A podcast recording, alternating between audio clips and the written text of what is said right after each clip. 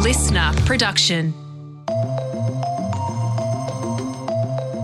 These allegations pertain to the time when I was working in the mainstream, when I was in the newspapers all the time, when I was in the movies. And as I've written about extensively in my books, I was very, very promiscuous. Now, during that time of promiscuity, the relationships I had were absolutely always consensual. I was always transparent about that then, almost too transparent. And I'm being transparent about it now as well. And to see that transparency metastasized into something criminal that I absolutely deny makes me question, is there another agenda at play? Hi, I'm Sasha Barbagat. Welcome to this extra episode of The Briefing.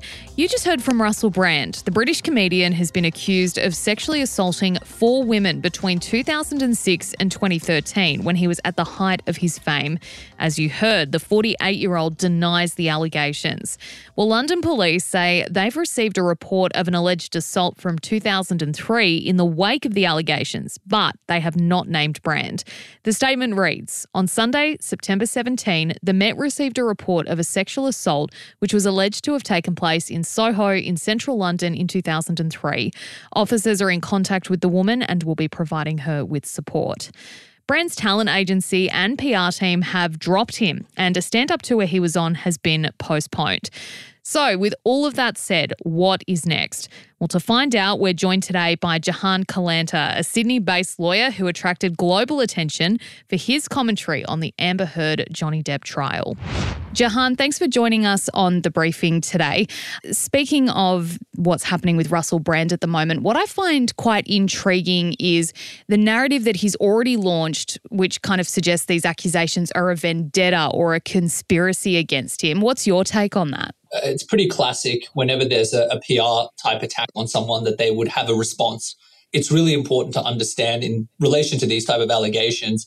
The report came out, I believe it was 2 days ago, and then immediately he went on the offensive, saying essentially that, the things I'm saying are rattling cages. That's the reason that this has happened. So it's not surprising. It's relatively standard, particularly when there's an allegation like this made. There has to be some sort of response. Silence is generally inferred against people. Now, we have to remember that he's denying the allegations.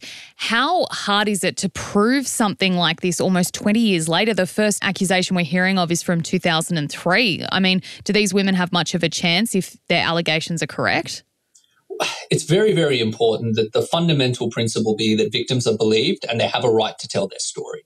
The difficulty is that we as a society are always balancing that against the right of someone to protect their reputation and protect their liberty against people who are making unfounded allegations. And this is a balancing act that's extremely difficult to say. It's important to understand that these are not criminal allegations brought by the police, but rather essentially a number of people who've gone to immediate outlet and have said, we believe that this has happened. And they've given stories which have been corroborated to some extent by people in the industry and to some extent by people themselves making contemporaneous notes. So it's not something that's out of the ordinary. It is very common for there to be a substantial period of time between an allegation being made and someone going forward with it for whatever reason, whatever that looks like.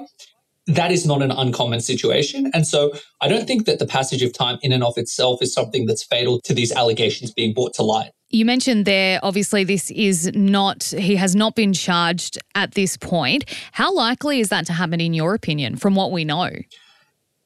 It really becomes a question for the prosecution and whether it's in the public interest to do so and whether they believe they would be able to secure a prosecution in this light. It's impossible to tell. At this stage, these are allegations that are being compiled against an individual as to a course of conduct. The specific criminality of each of those counts is something that a prosecutor needs to take into account, along with a whole host of other factors. So we don't know at this stage. It really will depend on how the next few weeks play out. Yeah, what have we learnt from previous cases involving people like, Harvey Weinstein, Kevin Spacey, R. Kelly? What does history tell us about these high-profile allegations that come out against someone who is famous and in the public eye? What can we take from those as we look ahead for Russell Brand?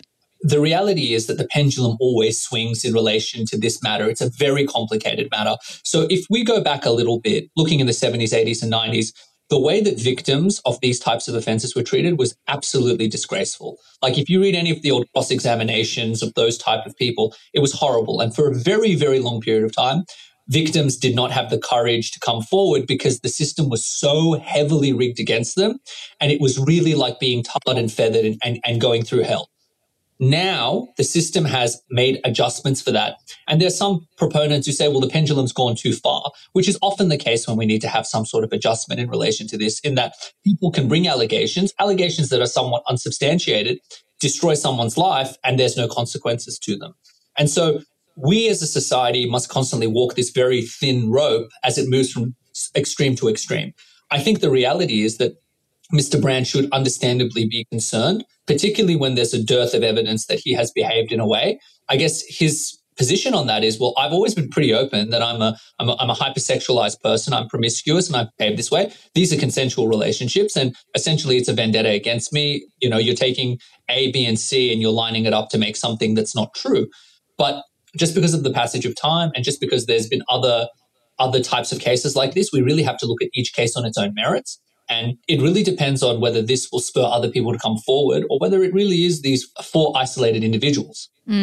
Speaking of the past, Russell Brand's past, and he's been, like you said, very open about the fact that he was a sex addict and that he was very promiscuous. And in his statement that he released, he said, but all of those relationships have always been consensual. But I wanted to talk about the idea of sex addiction. Is there any element of defense that can give you in a sexual assault case? No, not at all. Your need to gratify your sexual instincts does not come at the expense of a person's right to go unmolested, unattacked, and unassaulted. So it's not, I would say, a meaningful mitigating factor. It may perhaps play some role in some sort of defense strategy where fundamentally we say we misinterpreted it, because that could be a potential avenue that we go down. You know, he says, well, I thought it was consensual, because remember, for it to be an assault, you have to knowingly assault someone. If there's a miscommunication, that in and of itself may vitiate it, although the law has changed recently where we now have affirmative consent laws here in Australia. I can't speak to what the legislation's like in America, where one of the assaults allegedly took place, or in the United Kingdom. So he would no doubt be receiving advice from solicitors and lawyers and attorneys across all jurisdictions. I can't help but feel there are similarities to draw between Russell Brand's response and Donald Trump. Obviously, Donald Trump is facing, a number of indictments, lots of charges in different states in the US, and his approach has been, I am the victim. I am the victim of a mainstream conspiracy. People are out to get me. You can kind of see that Russell Brand is taking a similar approach while denying the allegations, and he thinks that it's a vendetta against him. Is this a successful strategy that could work to sway the public in his favour to not believe the people who have come forward with these allegations and to go on his side instead? Fundamentally, there are going to be people on both sides who are extreme, who nothing will sway. There are people who will say that Mr. Brand has done nothing wrong and this is purely a vendetta against him. There will be people on the other side who say we absolutely believe the victims and nothing Mr. Brand will say will swing them. There is a minority in the middle, really, who have an unblemished view of this, and perhaps these strategies can appeal to them. But largely speaking, it really is a question of to what extent should we accept a version from someone that's particularly self-serving, and to what extent should we accept allegations that are pretty hard to test substantially after the fact. And that's this incredibly complex system we find ourselves in. And it makes it very difficult to have a dialogue, because the reality is that there needs to be a place for victims to be heard. They absolutely have a right to come forward. But there also needs to be due process for people to protect their reputation and defend themselves against unsolicited, unasserted attacks. The law's actually changing in Queensland soon, where a person accused of rape can be named. And going by what you've just said, that's not something you'd agree with. And yeah, I guess that's a bigger question then, is it in the public interest for us to know these things, or is it time that we gave the victims and the alleged perpetrators space to have this dealt with by professionals in court? I think that we have moved to a 24-hour news cycle, and we have now reached a position whereby things spread so quickly and with such force, and they can place pressure on individuals in profound ways. Look at the tragedy of the Brittany Higgins case, where the amount of exposure in that particular matter means that it's never been ventilated. And that's very unfair to Ms. Higgins, but it's also equally unfair to Mr. Lerman, who's never been found guilty of anything and now goes with that reputation to the world. This is a challenging topic and it needs to be addressed by professionals in the professional zeitgeist. If someone's done it and they're found guilty, of course you should name them. Of course their name should be shown. What they've done deserves the strongest recrimination. And I'm the first to say that false accusations are about 3 to 4%, so they're a minority of cases. But if your life is destroyed on the back of a false accusation, that's something that we as a society should also be concerned about. Unfortunately, these complex matters have grey in them and deserve to be looked at through the lens of, all perspectives. Yeah, it'll be fascinating to see how it all plays out, and also, I guess, some time for some soul searching for all of us. Jahan, thanks so much for your time today and for joining us on The Briefing.